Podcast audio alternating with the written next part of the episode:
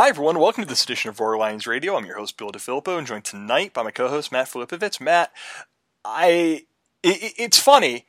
I thought I was going to be way angrier today, but I'm just like total Penn State football nihilism at this point. Yeah, before I didn't think uh, I could be hurt by Penn State football since I witnessed Penn State Temple 2015. Uh, but now I think this really confirms that this after this year, nothing can kill me. Well, it's weird because I let, us let's, let's start this episode. Uh, if you're again, if you're listening and you don't know what happened in the Penn State football game this week, God bless you. Uh, Nebraska beat Penn State 30 to 23. Penn State fell to 0 and 4 uh, on the season. There was some stat about the first team to go from the top 10 uh, to 0 and 4 since like Pitt in the 80s. All that nonsense. But before we get into any of that stuff, Matt, let's turn this into like a very minor opportunity to just talk through what we're feeling right now because I imagine the stuff that we're feeling are probably things that a good number of Penn State fans are feeling. Um, I'm upset. I'm disappointed. Uh, but it's gotten to the point where like I find it hard to be angry about what's happening because I feel like the Maryland game, the you know the Indiana game was uh, unfortunate. We all had a sense of that Indiana could be pretty good but we didn't think that it was going to be ruin the season levels of bad or anything like that. It was Ohio State. You expect that to happen. They put up a good fight, all that. I feel like Maryland was. I'm mad, but I also feel like it can't get any worse than that. And that's kind of been confirmed by the Nebraska game where, like, I don't know what it says, but I just feel kind of resigned to the fact that I can't get too riled up about this team right now. I feel kind of still disappointed I, mean, this is coming from the guy who had Penn State going undefeated in, in his preseason pick, because because I was so convinced that this team had the makings of James Franklin's first playoff team, and, and frankly, you know, in, in, January it did, and I really was, you know, really stubborn in not letting the, these outstanding circumstances of the pandemic get in the way of my excitement. And you know, thankfully I missed the Maryland game, but but I watched a recap, so I was able to kind of get beaten down by that. And, and I'm kind of in the same boat where now I've kind of just accepted the fact that these outstanding extraneous circumstances really destroyed what could have been a great season. And, and now, as this feels like a lost season, I'm I'm looking for any kind of positives you know I can find from these young guys who are going to be around and try to right the ship. You know, maybe in the second half of this year and, and into 2021. So it, it's a very unique feeling. You know, not to feel like you're building towards a playoff push you're building towards a New Year's Six. Now it feels like you're you're building towards, you know, getting relevant again, which is such a bizarre thing because you know less than a month ago this was a top ten team, and and now here we are, just with every single thing just being flipped right on its head. Yeah, it's interesting because I didn't. I think in the back of my head, I was cognizant of the fact that the pandemic and all the circumstances that came with that could have led to issues popping up. It could have led to the fact that there's a new offensive coordinator and a new offensive line coach and a new wide receivers coach. Like the new stuff, in retrospect, I feel foolish for thinking, they will be fine being able to just talk about everything over Zoom meetings and build off of that, and um, you know overcome the fact that they're not having the on-field stuff because they have so much talent mixed with experience and blah blah blah blah blah. And then there's like the human element of it. There's the fact that we're in this weird, just void of a season. You know, there's James Franklin not you, you know, he's not able to see his family, which is such a relatable thing for so many people right now. And going up to any person under those circumstances saying, perform at your best, and telling players who probably haven't seen their families in a while, in person in a long time, perform at your best, and the other coaches, like all this stuff just coming together.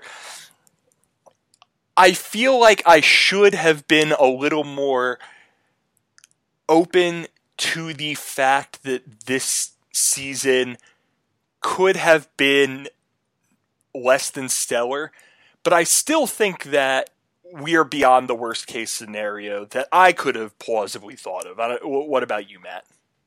Yeah, and never in a million years did I imagine 0 and 4, especially with you know a multi-score loss to Maryland. Like, and it's just it, I I still cannot fully wrap my head around what's gone wrong because there's not that much to point to that we couldn't have seen coming. And I think the fact that I was I was just so not ready to, to really accept the fact that this was going to be different in, that I just it, it, just feels very bizarre to be in this scenario if that makes any sense. I I think that's a fair way of putting it. I I want to you know give a quick hat tip to our pal Bill Connelly of SB, uh, not SB Nation. Bill has been at ESPN for quite a while, but in our my heart of hearts, he will always be Bill Connelly of SB Nation. But he updated SP Plus this morning. Penn State's the number 16 team in the country off of those numbers, and there are a few reasons why. But I'm going to read something. If you think of a sport as a combination of A, setting up chances to win the game and B converting them, Penn State did A just fine. Post game win expectancy was 95% against Indiana and 83% against Northwestern, which means there was a 79% Nebraska. Nebraska, right. sorry. Which means Go there Cats. was Go Cats, which means there was a 79% chance of winning both games and only a 1% chance of losing both. Events with a 1% chance of happen 1% of the time, however, and Penn State is 0 4 because of it. So basically, Penn State is not doing something totally impossible, but they are doing something that is incredibly implausible. And something incredibly implausible is happening right now. And the latest example of that came on Saturday afternoon in Lincoln, Nebraska, again, Nebraska 30, Penn State 23. Uh, there was Matt, I'm not trying to be too overly rosy and optimistic here. I think there are some things that they can take away from this one and they can say, okay, listen, we can build on this. This is a reason for optimism. This is a reason for positivity, blah, blah, blah. But still, at the end of the day, no matter how optimistic, no matter how happy you are, no matter how many good things might have happened, they're still 0 4. And I feel like that is a cloud that is hanging over the program to such an extent that eh, God, I, am having a hard time reckoning with what the rest of the season is, even though there was stuff they could have taken away from this game just because of their record. Like, are you in that same boat? Yeah, look, if you want to prove that you belong infamously among the elites, you don't take moral victories. Elite teams take victories, and that's not what Penn State is at right now. With that being said, there's not a whole lot of victories to look forward to the rest of the way in 2020. And if they do, it's kind of a lost season. So now moral victories are really what you're looking for. And that's such a weird spot for Penn State to be in because it feels like we even been in that spot, except for in the, the infancy of James Franklin's tenure. So don't get comfortable looking for moral victories, but in order to feel like you salvaged something from this, you know, horrible, weird season, that's what you have to cling to right now are those little victories and those little moments where you can see how this team can get clicking going forward. Yeah, that, that that's a fair read on it. I mean, I do. I, I want to give a point to that that has been made a few times. Um, you know, just among us conversations with one another, that's the sort of thing in uh, Len D'Amico, one of our advisors. Penn State did, Penn State fans, I think, really did suffer from a sense of whiplash from how quickly they went from, you know, a hopeless program, one that was one game against Minnesota away from canning James Franklin to uh, three New Year's Six Bowls in four years, that sort of thing. And I think we're starting to see, uh, you know, some fans, myself included, just really struggling. Like, there's a shell shock in this among Penn State fans right now. Penn State fans it just seems like are trying to reckon with what the hell is going on. And before we get into that big picture stuff, I do want to just talk uh, about this game. And we're going to break it into first half, second half, and mentioning the inflection point on this game and possibly the season a little bit later. But the thing I want to start with, Matt, first half of this game, Nebraska goes into the locker room with a 27 to 6 lead. Uh, their their drive charts are touchdown, field goal, touchdown, punt, field goal. Penn State's interception, field goal, fumble for a touchdown, field goal, punt. Um, I think we can probably identify what went wrong or what was not right on the offense. Uh, but just generally, what do you think went wrong in the first half for Penn State? Will Levis wasn't out there. Th- that's pretty much what it is. Real quick, quick shout out to Phil Trautwein for figuring out, I think, the best combo of offensive linemen right now. He moved Will Fries in there at right guard and put in Caedan Wallace. And granted, Nebraska's pass rush isn't anything special, but this was the best the offensive lines looked all season. Do you agree with that? I, I, I would agree. Uh, I think that it, was a really smart move to make. Um, but we also kind of, you know, there was some reinforcement in that not being the worst idea a little bit later in the game because CJ Thorpe eventually got in on the offensive line. And it was in the second half, I believe. Uh, there were some extracurriculars. The Nebraska player who ended up going, you know, having to leave. I think he might have uh, picked up a knock in said extracurriculars.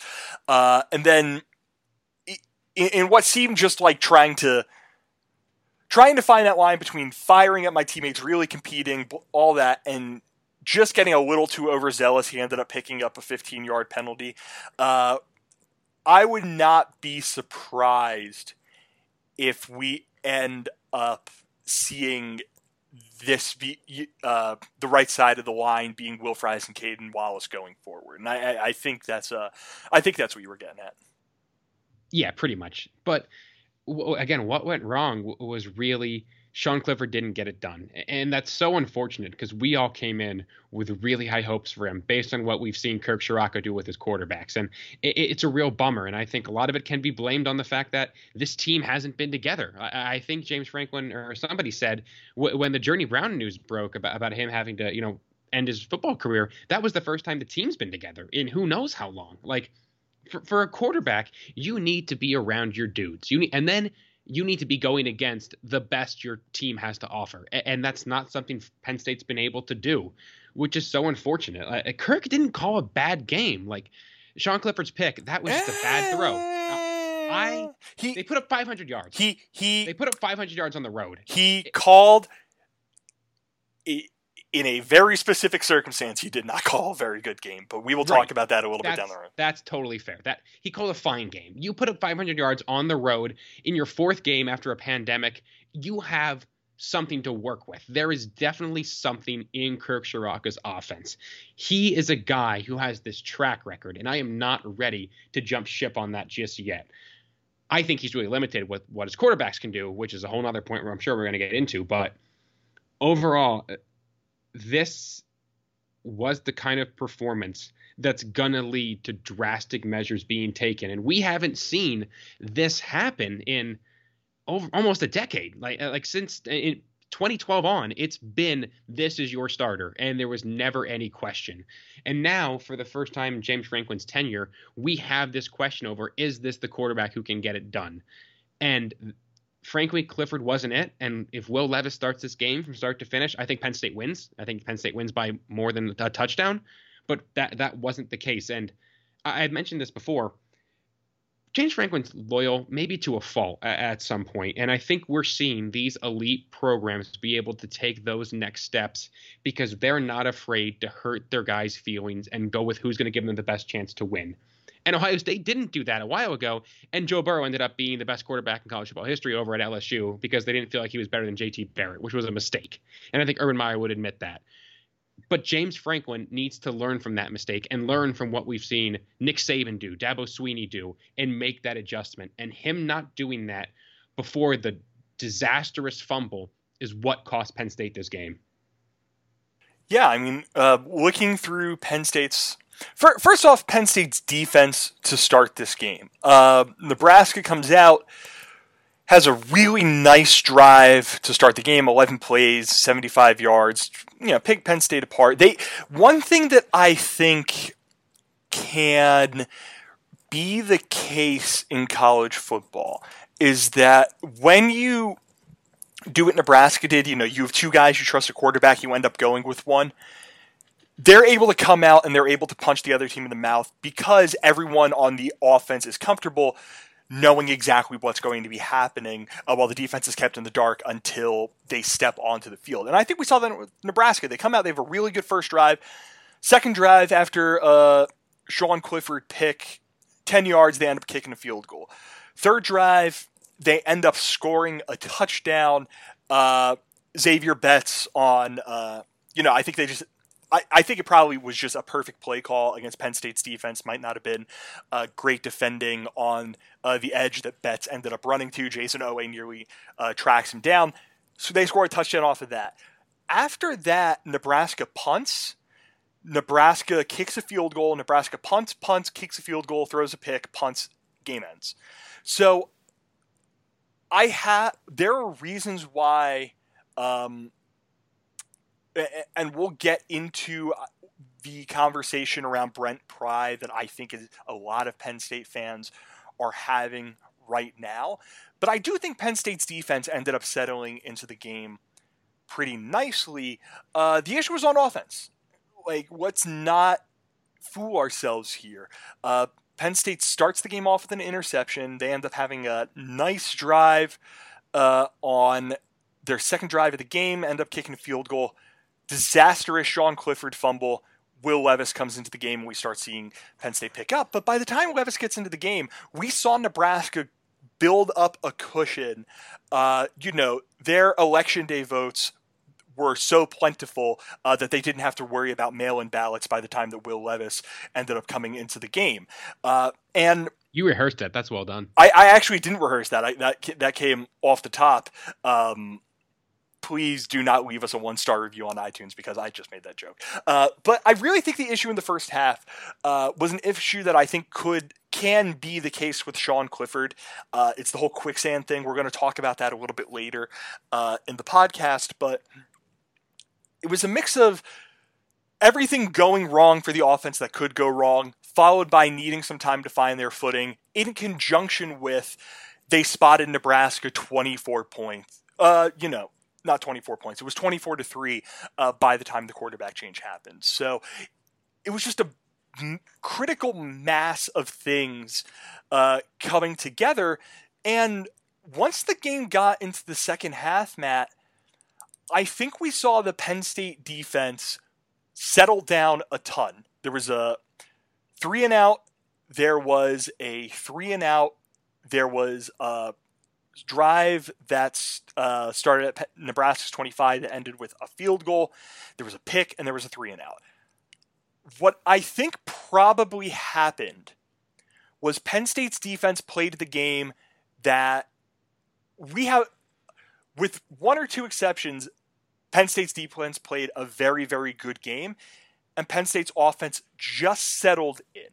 And I really think that's what it comes down to. While Penn State is going to be disappointed by not winning this game, I think the fact that they settled down a bit once Will Levis got in there, uh, they they didn't have to get to the point where they were throwing the ball too terribly much, and we saw some issues once they had to throw it a little bit later in the game. But in the second half, it just seemed like there was a new life breathed into the team. Like it, I hate not being able to give a good answer for this. It legitimately just seemed like putting Will Levis in the game led to a new sense of belief among Penn State's football team. Yeah, the guys looked that they were having fun. Like that feels like it's been forever since we've seen that. Like that, that Indiana loss, I think, really stuck with them for a while. Like they looked like they were enjoying themselves and that they were generally happy to have you know someone get their opportunity and even Sean Clifford I thought did a really good job showing you know some really good leadership skills on the sideline you know keeping up to date with that you know for whatever that's worth worth but they seemed like they were having fun and when that came back their ability to actually move the ball came back too for sure. There's um, how do I phrase this?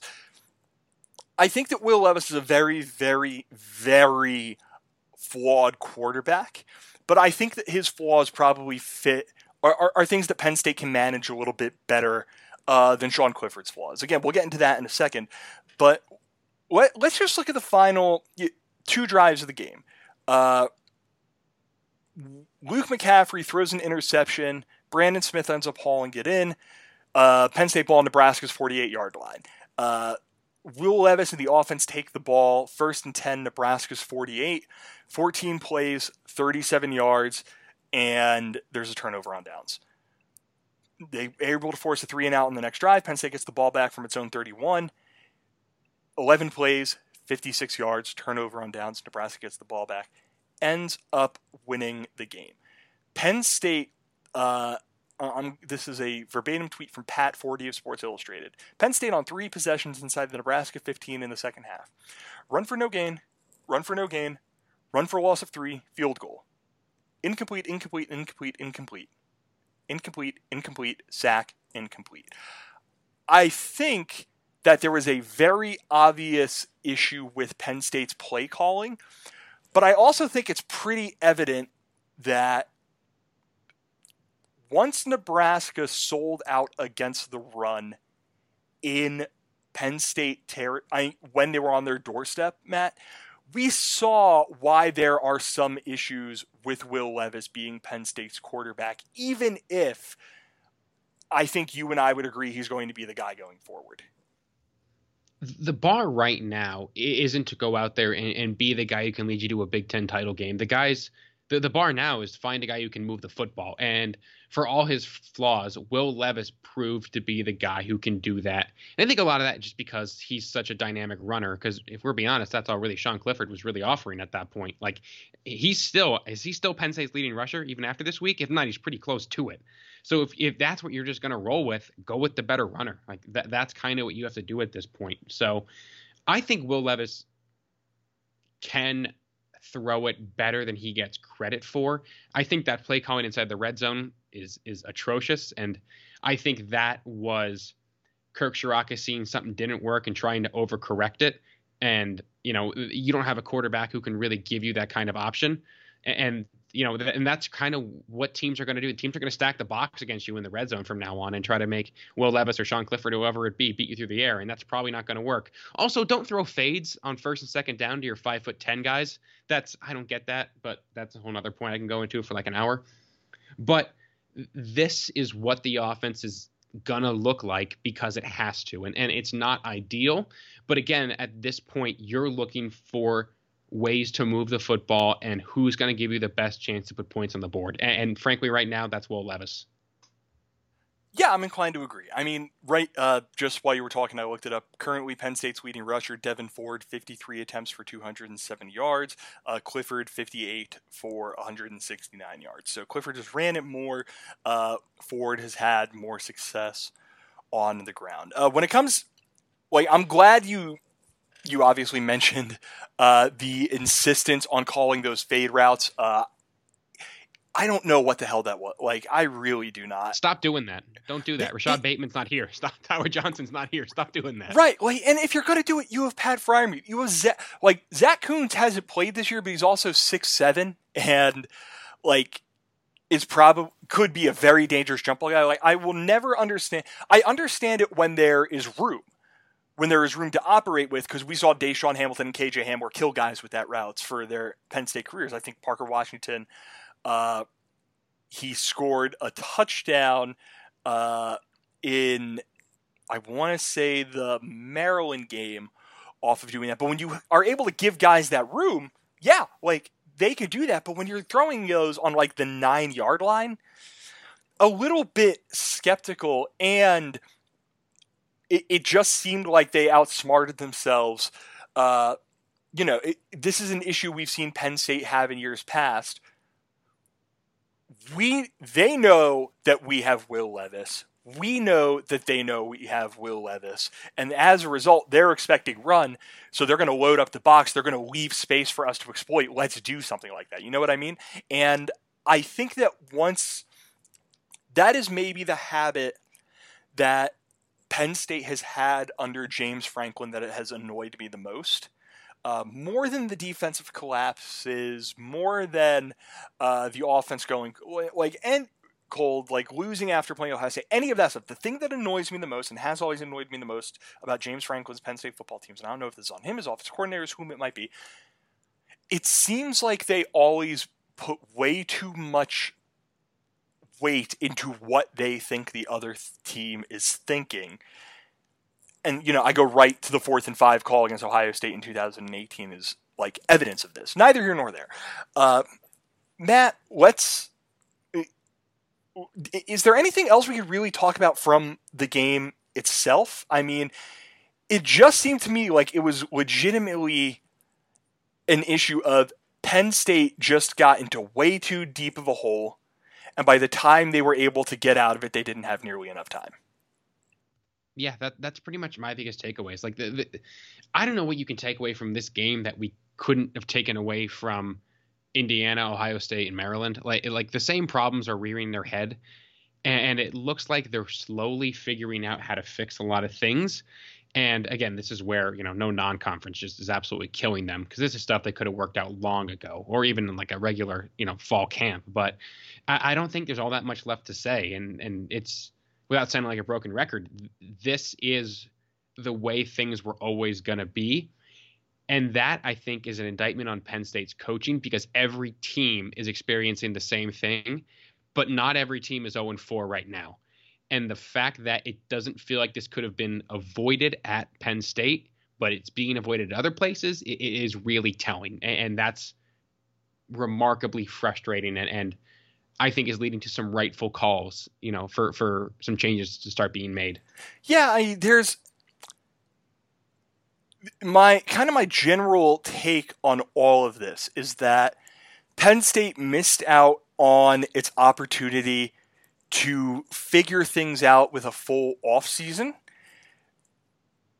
But at the same time, there are issues that you know, they're just shooting themselves in the foot. The players, the coaches, all these sorts of things, and that looks a that makes the former look a whole hell of a lot worse. And at the very least, we saw one change happen when Will Levis came in, uh, you know, it started reaching.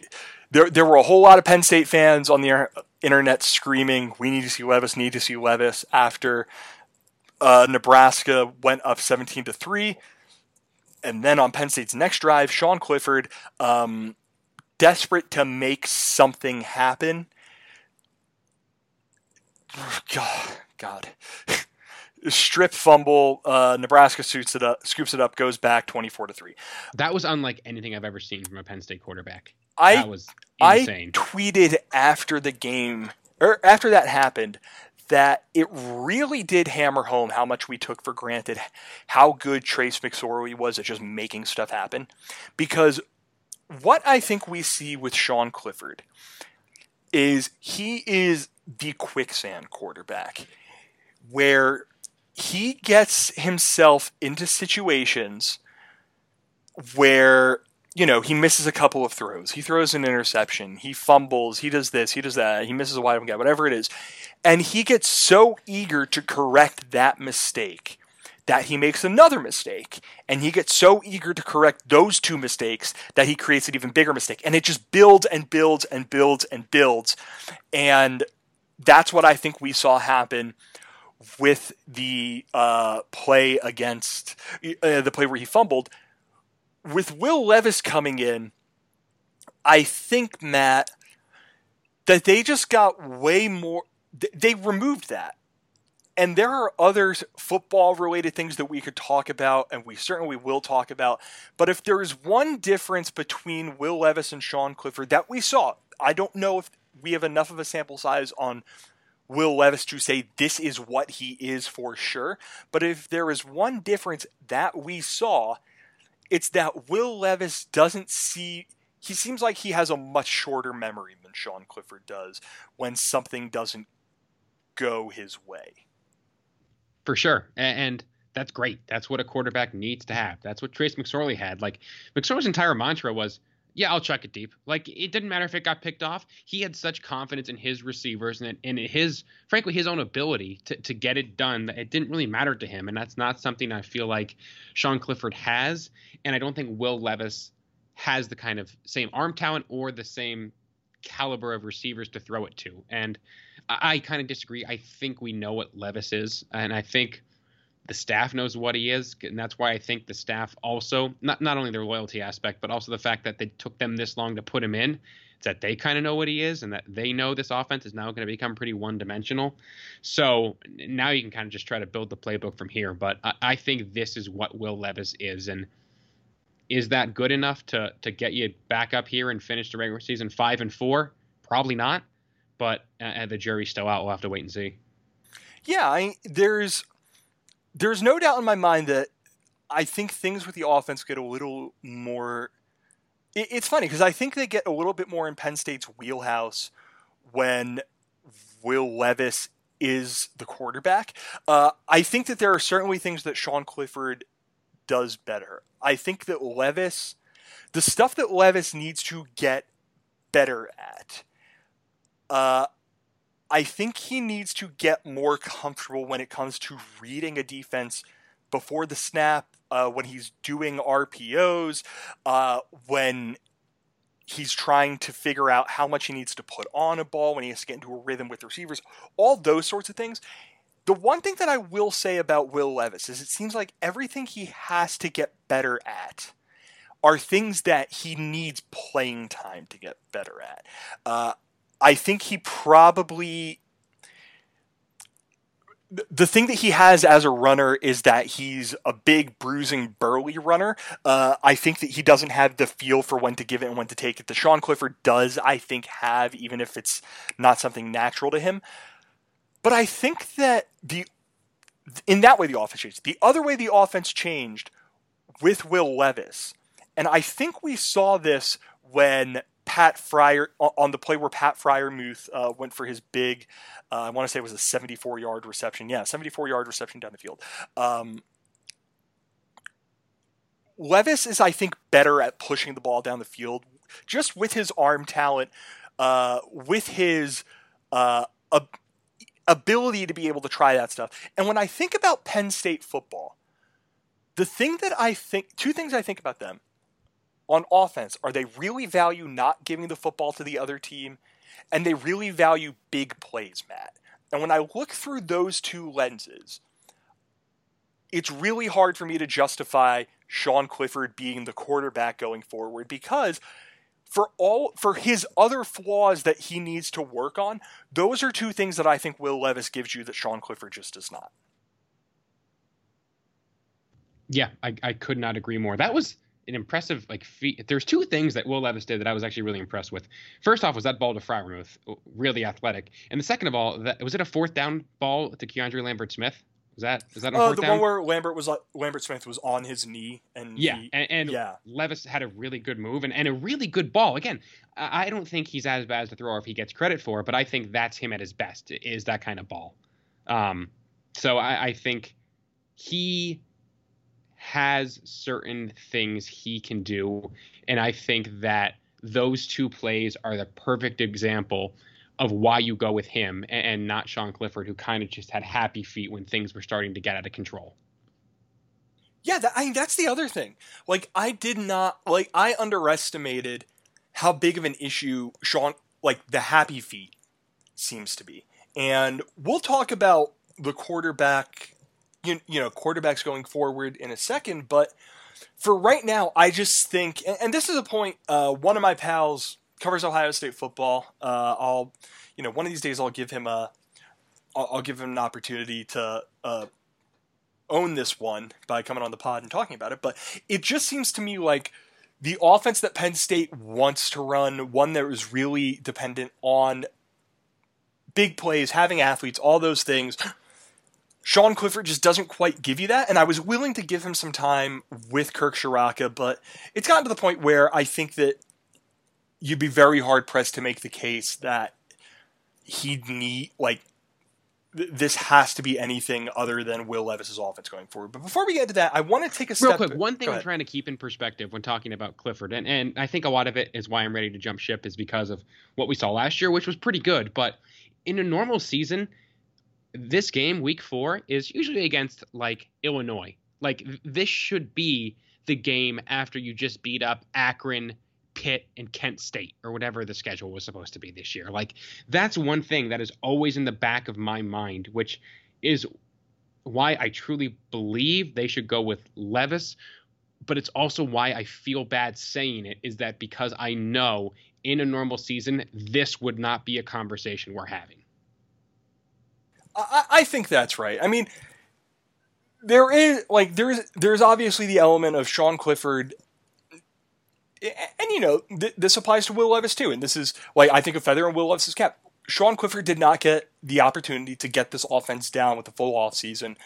I understand that, uh, but I think we just have enough data at this point to say this is going to be Will Levis' team going forward. But we'll, we'll go to that in a second. Are there any other things you want to mention uh, about this Nebraska game, uh, Matt, before we take a step back and do kind of the more um, macro discussion of Penn State football?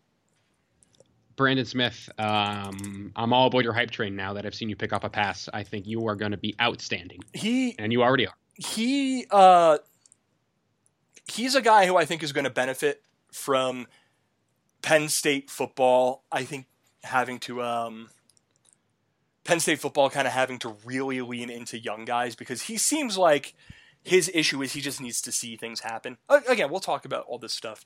Uh, we'll talk about these sorts of things in a second. But before we get into personnel stuff, did this game, Matt, tell you anything that you did not already know?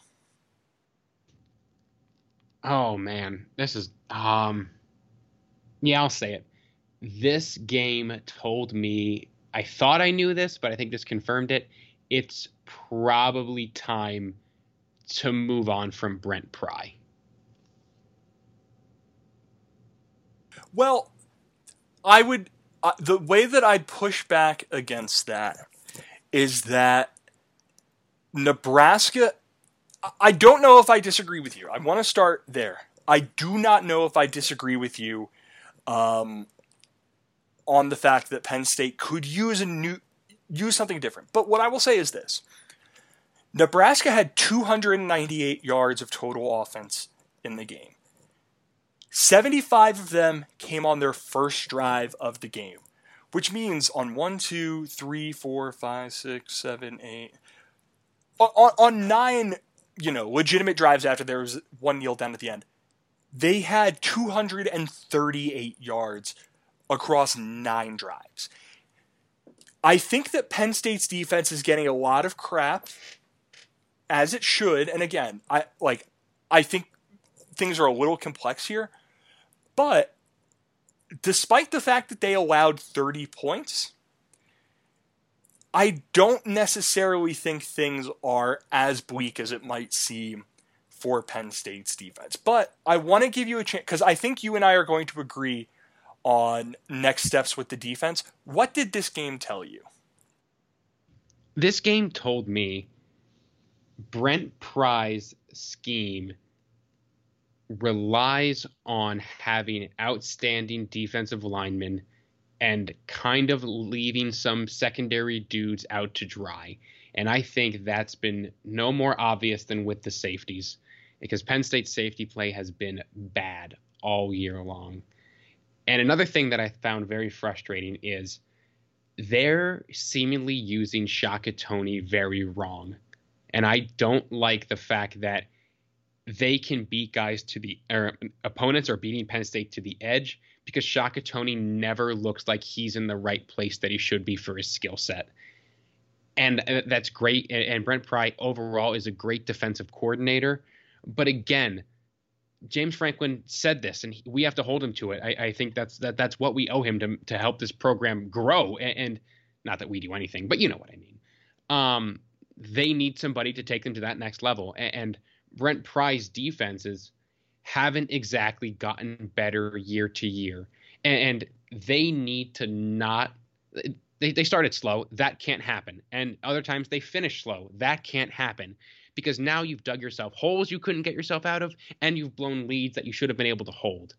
So both sides to this coin are now here on the table. And knowing what we know with this full body of work, maybe I'm wrong. I hope I'm wrong. I think Brent Pry, Brent Pry could really, really help take a program to really high heights, but I don't know if that's at Penn State anymore. That was probably very confusing and following not much no, logic, but no. I, I, hope it tracked a little bit. So it's weird. It's weird to describe because Brent Pry is so good, and he did overall well in this.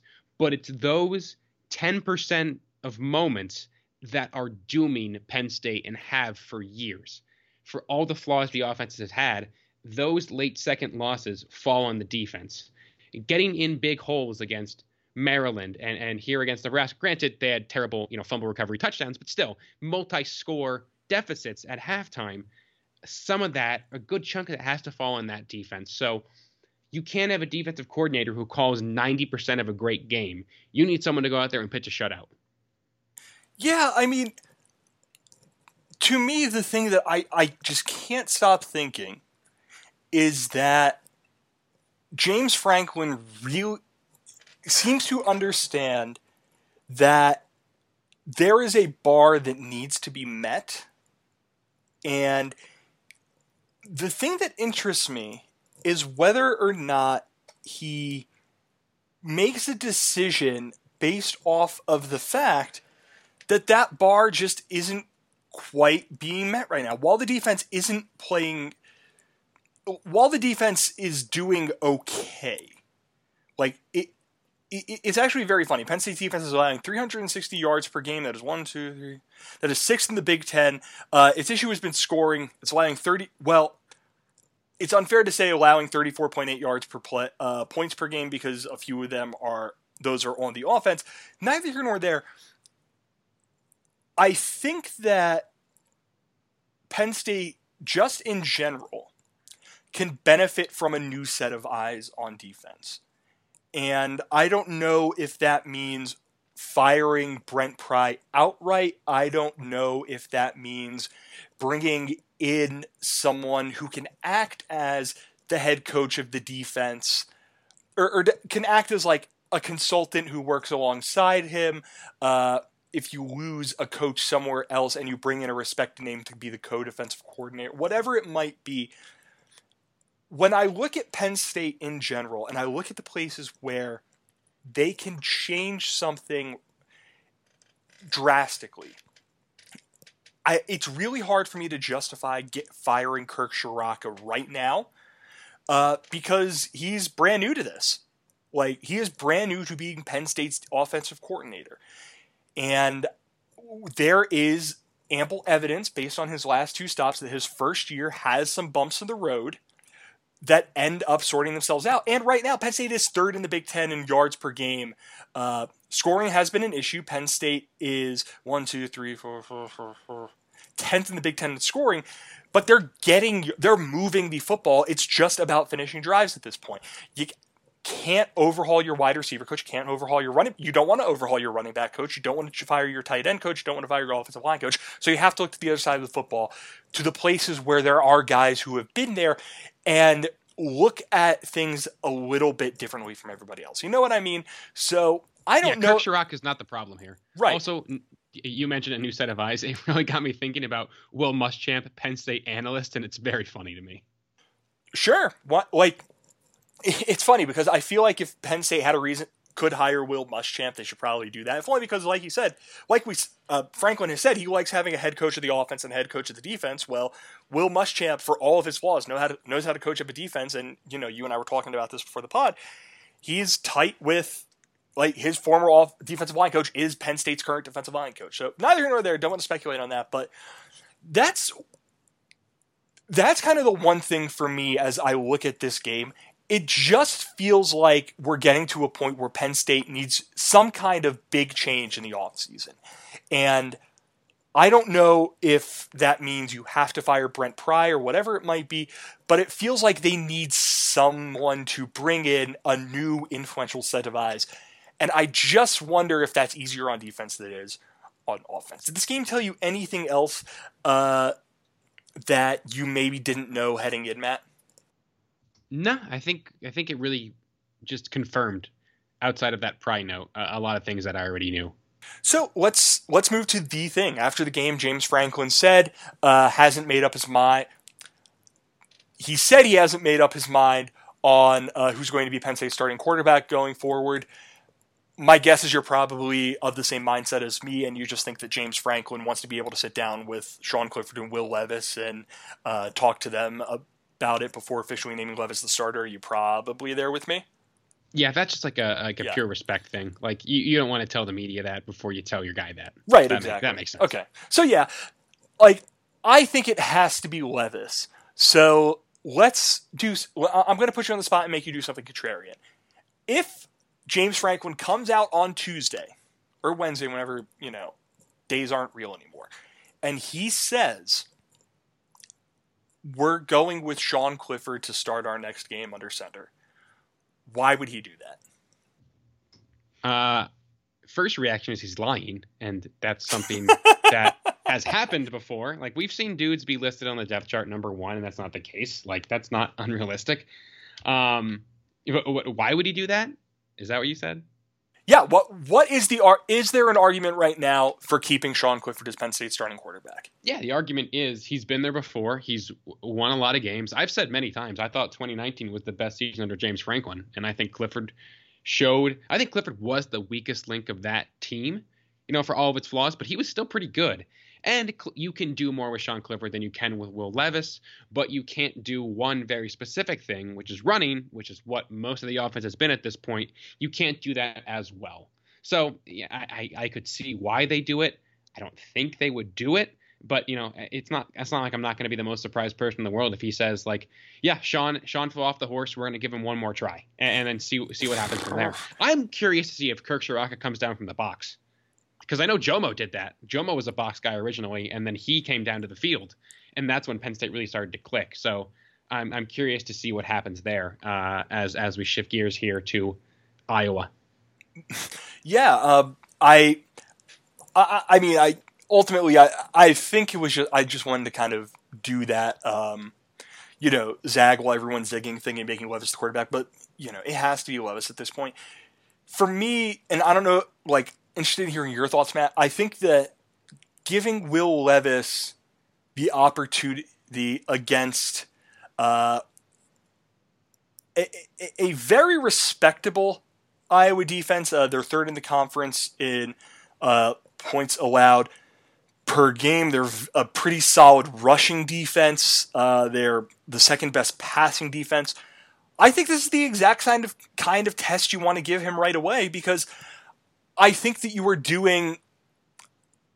I, I think that if you were going to figure out who Penn State's starting quarterback needs to be, you want to be able to know right away what you're getting out of Will Levis, and I think that he's getting a real going to get a really good test in his first game, assuming it's him.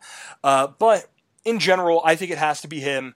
What do you think we can expect out of a Penn State offense that has Will Levis as its starting quarterback. What do you think they might try to do that they might not have done with Sean Clifford under center? Oh man, this is weird because Clifford ran a lot, like more than I thought he would. So honestly, um, I would absolutely love an offense that's entirely read options and deep balls. That's just going to be fun. And at this point, I just want to watch fun football. Um, so I hope it's that. Uh, but I, I honestly don't think that much changes in terms of what actual plays you have at your disposal. I just think the frequency at which you call them changes. You know, I, I think it's gonna be a lot of read options, not so much RPOs, just traditional read options. I hope they keep the slants in because I think they did. A, Penn State guys have gotten open on a lot of these fun crossing routes, and I hope we just see more deep shots. Like I, I think Levis has a cannon, and he's pretty accurate when he puts it down there. Um, so I, again, I don't think they really have to add that many new things, but I think we're really going to see a good mix up to how frequently we see certain plays and, and kind of certain sets being called and run. I think we're going to see a lot of 12 man.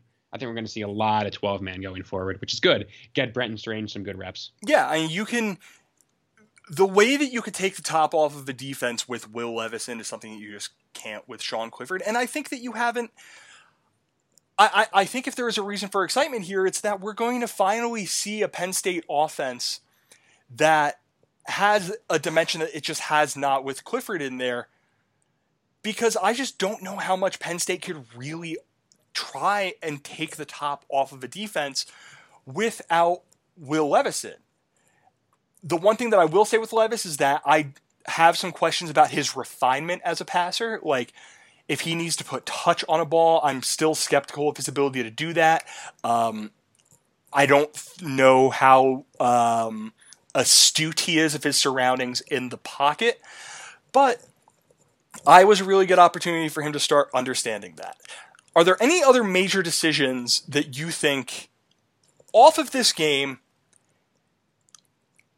off of this game and off of the first four games of the season, James Franklin should feel pretty comfortable making? Um. Ooh, Will Fries at guard, Caedan Wallace at tackle. Um, get Scruggs reps as you can, as many reps as you can, or if you feel comfortable with at center. Um, and, and maybe exper- experiment a little bit more with Lance Dixon and Curtis Jacobs, Jacobs outside. Luketa is a middle linebacker who's kind of stuck playing outside, and I'm curious to see how a couple of those other guys come in there and play. So I'd like to see a bit more of like a platoon at middle of Brooks and Luketa, and then get Dixon and Jacobs in there and get them some good reps. And I think that's your best linebacker combo. So little mm-hmm. stuff like that, stuff that you know, as somebody who follows the program very closely, I'm very interested in. But I'm sure like you know a lot, a lot of you know very casual fans are like, okay, how many you know snaps did X person play? But that's really something I'm going to be really intrigued by. You know, more so who's playing than kind of what they're calling.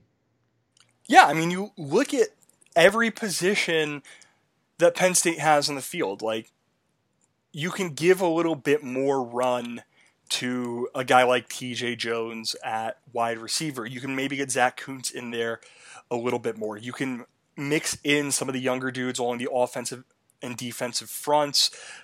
You touched on linebacker. Safety play has been a big issue all year. You can give Trent Gordon and Tyler Rudolph a little bit more run. Like the opportunity for Penn State football – to try stuff, I think, is now there for them.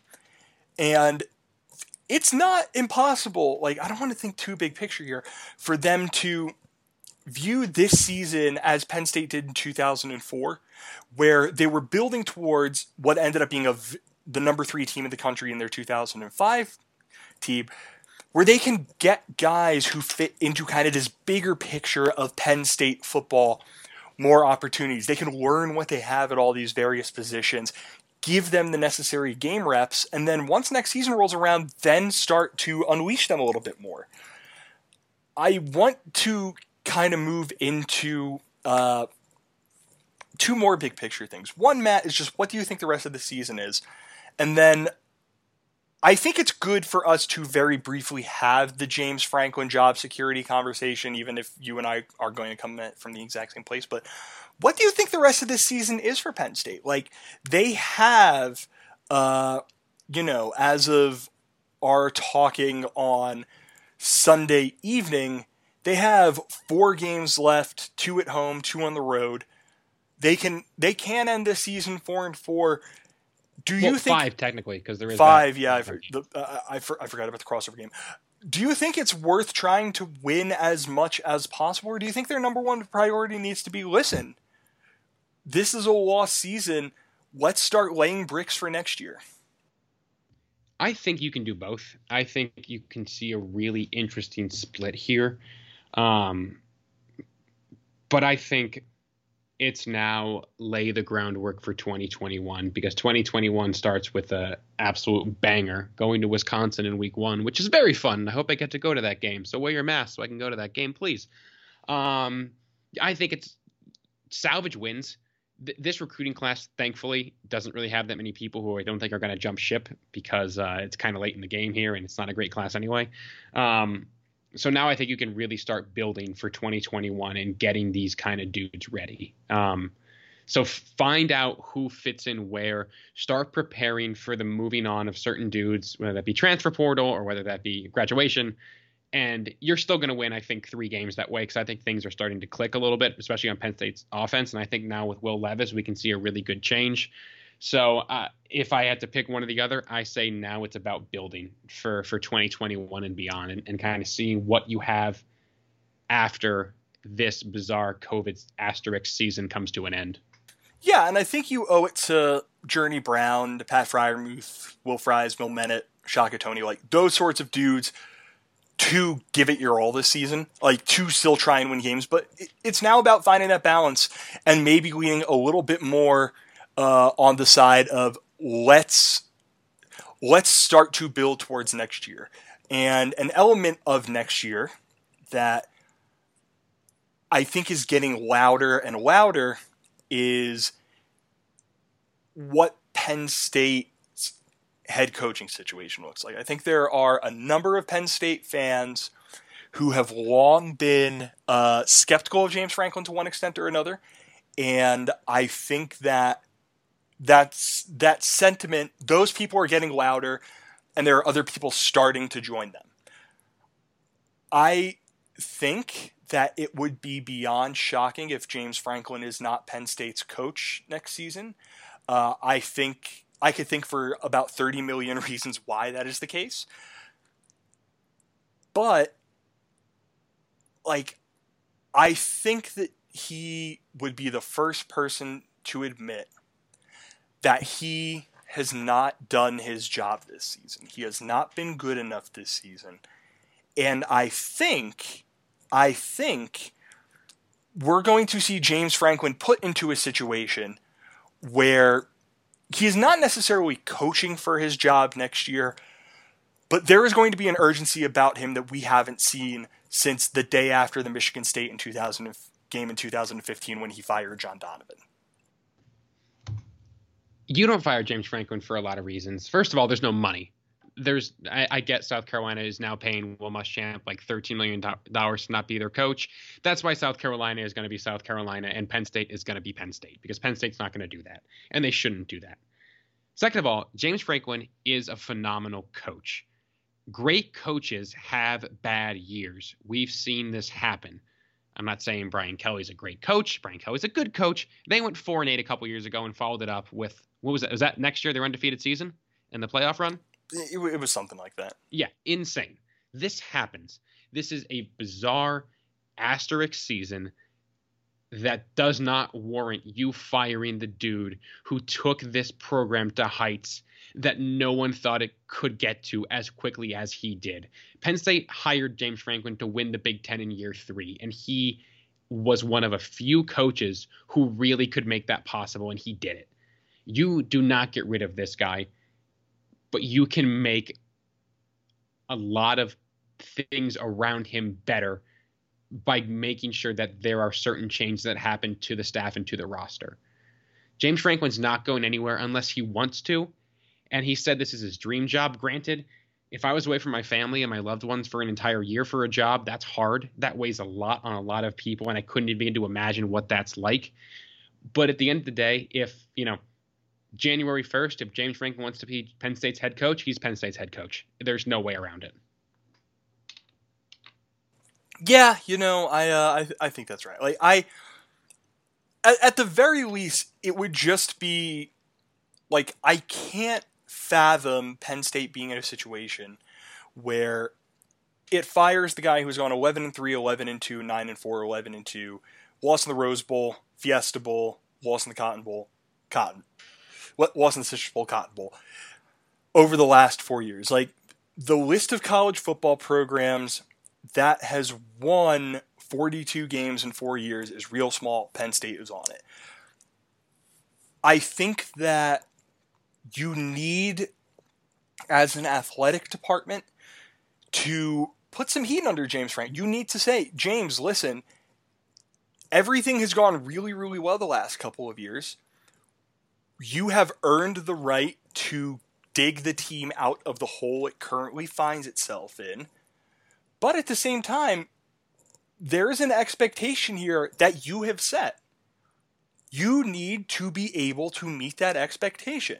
And you know, we're not going to we're not going to fire you. We're not going to uh, convey to your agent that we think you should take a job at USC. Like nothing like that But what I think Penn State is going through right now is a situation where it has a head coach who, like we mentioned at the top of the podcast, like plenty of people have mentioned, there are off field issues I can't even begin to fathom with him right now. Uh, you know, it, no, issue isn't even the right word. There's an off field circumstance that is being done in the best interest of his family. I can't even begin to fathom right now. I am beyond empathetic to that. I think any human has to be empathetic to that. When it comes to football, it's really hard for me to square that away. I just think that Franklin is someone with very, very high standards. And I think that the next season, it's really interesting because he's, it's the second time in his tenure at Penn State where there have been legitimate questions being asked of him. And the last time those questions were asked of him, Penn State ended up winning the Big Ten. I don't think they win the Big Ten next season. I don't. I think it's very plausible they don't win the Big Ten anytime soon under James Franklin because there is a thing in Columbus, Ohio, that makes such a firm ceiling for Penn State, Michigan, and everyone else in this conference but I think that if you're going to fire him, it has to be off of more than one season, unless there is something bubbling under the surface that we just don't know about. Uh, Every day I wake up and I really hope I'm going to see an alert that Ryan Day took the Texans job. It's gonna it's, every day. It's gonna happen. Please. Yeah, I mean, but even then, like they they go out, they hire Luke Fickell or Matt Campbell, and the machine keeps going. Like it's such a hard thing to talk about with Penn State football because I come off as sounding like I like I don't want them to ever win the Big Ten and make the playoff. I do. Like every season, I want them to win the Big Ten. Every season, I want them to win the play, make the playoff. I just have some real skepticism about Penn State's ability to do that unless Ohio State's program completely implodes. And I don't know, like maybe I'm a little more forgiving of James Franklin for that, Matt. Maybe like I'm missing something here uh, with him that he has to go and I'm just ignoring it because I don't have that level of standard. But I think that he's going to see out the rest of this season, barring something totally catastrophic happening. And I think that next year he's going to be Penn State's coach, even if maybe some stuff changes around him. I agree. And, and I don't think Penn State should be judging itself based off Ohio State because Penn State was so close to closing that gap and overtaking them, but two really bad late game defensive decisions cost them that opportunity. And if they win those games, again, the whole trajectory of the program's changed. Whatever. We, we've hashed this out before. I don't think Ohio State is as big and bad of a beast as we make it out to be.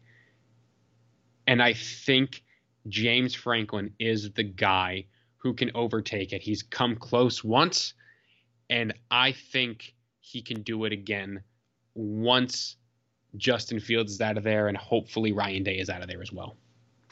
Sure, I mean that's uh, that, that's fair. Like I think there's a little bit more of a a, a death machine element to Ohio State, but time will tell on that. Uh, let's let's talk about other Big Ten things. Um, let's see.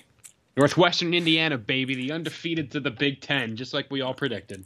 Games this week: Iowa, Minnesota, thirty-five-seven. I don't care about that. Uh, Indiana, Michigan State. Uh, Michigan State's not very good.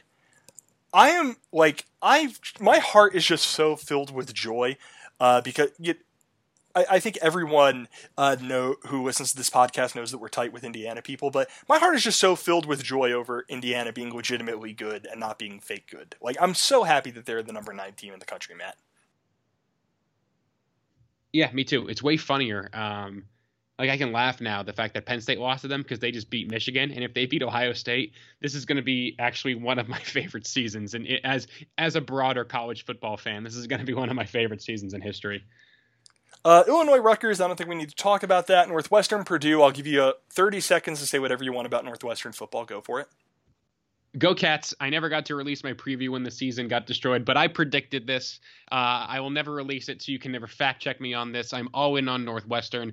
Please win the Big Ten. Please go to like the Rose Bowl and get absolutely demolished by Oregon. It would be very funny. And then the Go, ga- go Cats! and then the final thing I want to talk about: the Wisconsin Badgers walked into Ann Arbor off of a few weeks of not being able to uh, do much of anything because of uh, uh, the COVID 19 uh, pandemic. Wisconsin 49, Michigan 11. Matt, Michigan is, you know, we're far enough in the podcast, I'm going to cuss. Michigan is ass, man. They're so bad it's so funny oh my god honestly i think like i'd be feeling a lot sadder right now if i was a michigan fan because i think harbaugh's done like i i, I think Harbaugh again Harbaugh doesn't have that Big Ten title, which is James Franklin's you know number one thing he can point to. But I think Harbaugh's done. I think if they lose two more games, it's over. I think that's the nail in the coffin. And you don't want to root for anybody to lose their job, but this Michigan team, man, just wow. I Mm-hmm. Don't even like Penn State. I can point to what's going wrong. It's like, yeah, we have this new offensive coordinator and eh, everything's different. And this Michigan, it's like, what do you point to, man? Like, it, it's the the problem isn't just that their quarterback position isn't that great. Like, this is just a complete disaster. Like, I I, I have no idea what's going on in Ann Arbor, man. This is this is bad. Like, this is the one saving grace I have as a Penn State fan right now is that at least we're not Michigan. It, it's so interesting because I feel like with Penn State, everything that is happening with Penn State feels like it's just an outlier season happening. Like it just feels like if a thing is happening with Penn State football right now, it's because everything that could go wrong has go wrong, but everything is fixable. Michigan feels like it's at the end of a road with something, and I. I don't think they can fire James Frank. Uh, not James Frank. Well, they, they very obviously can't fire James Franklin because he's not employed by them. Uh, but I very o- don't think they can fire Jim Harbaugh because that's like admitting something uh, philosophically with Michigan football is just impossible, and I don't know how uh, well they would be able to take that. But he has one year on his contract after this. It just feels like a situation where he suddenly gets a little bit more eager in an NFL job than ever. Um, everything just seems to be going wrong for them, and in two weeks they have to play Penn State in what is going to be the saddest college football game of the year, Matt. I can't wait for that game. As somebody who loves terrible football, that's going to be so much fun. I hope Penn State. I hope that's Penn State's first. Obviously, I hope they win this week, but because beating Kirk Ferentz one last time before he rides off into the sunset is going to be very fun. But that would be really funny if Penn State was kind of the, the one to really send the Michigan season over the edge.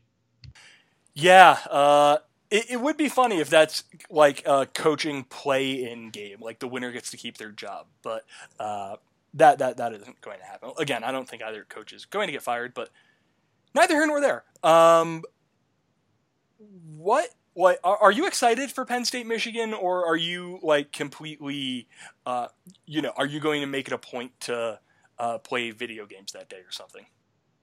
Listen, I, I rarely miss a game. I think I missed like two games in like the past five years. So I'll be there. I'll be watching. I'll be getting mad. I can't wait.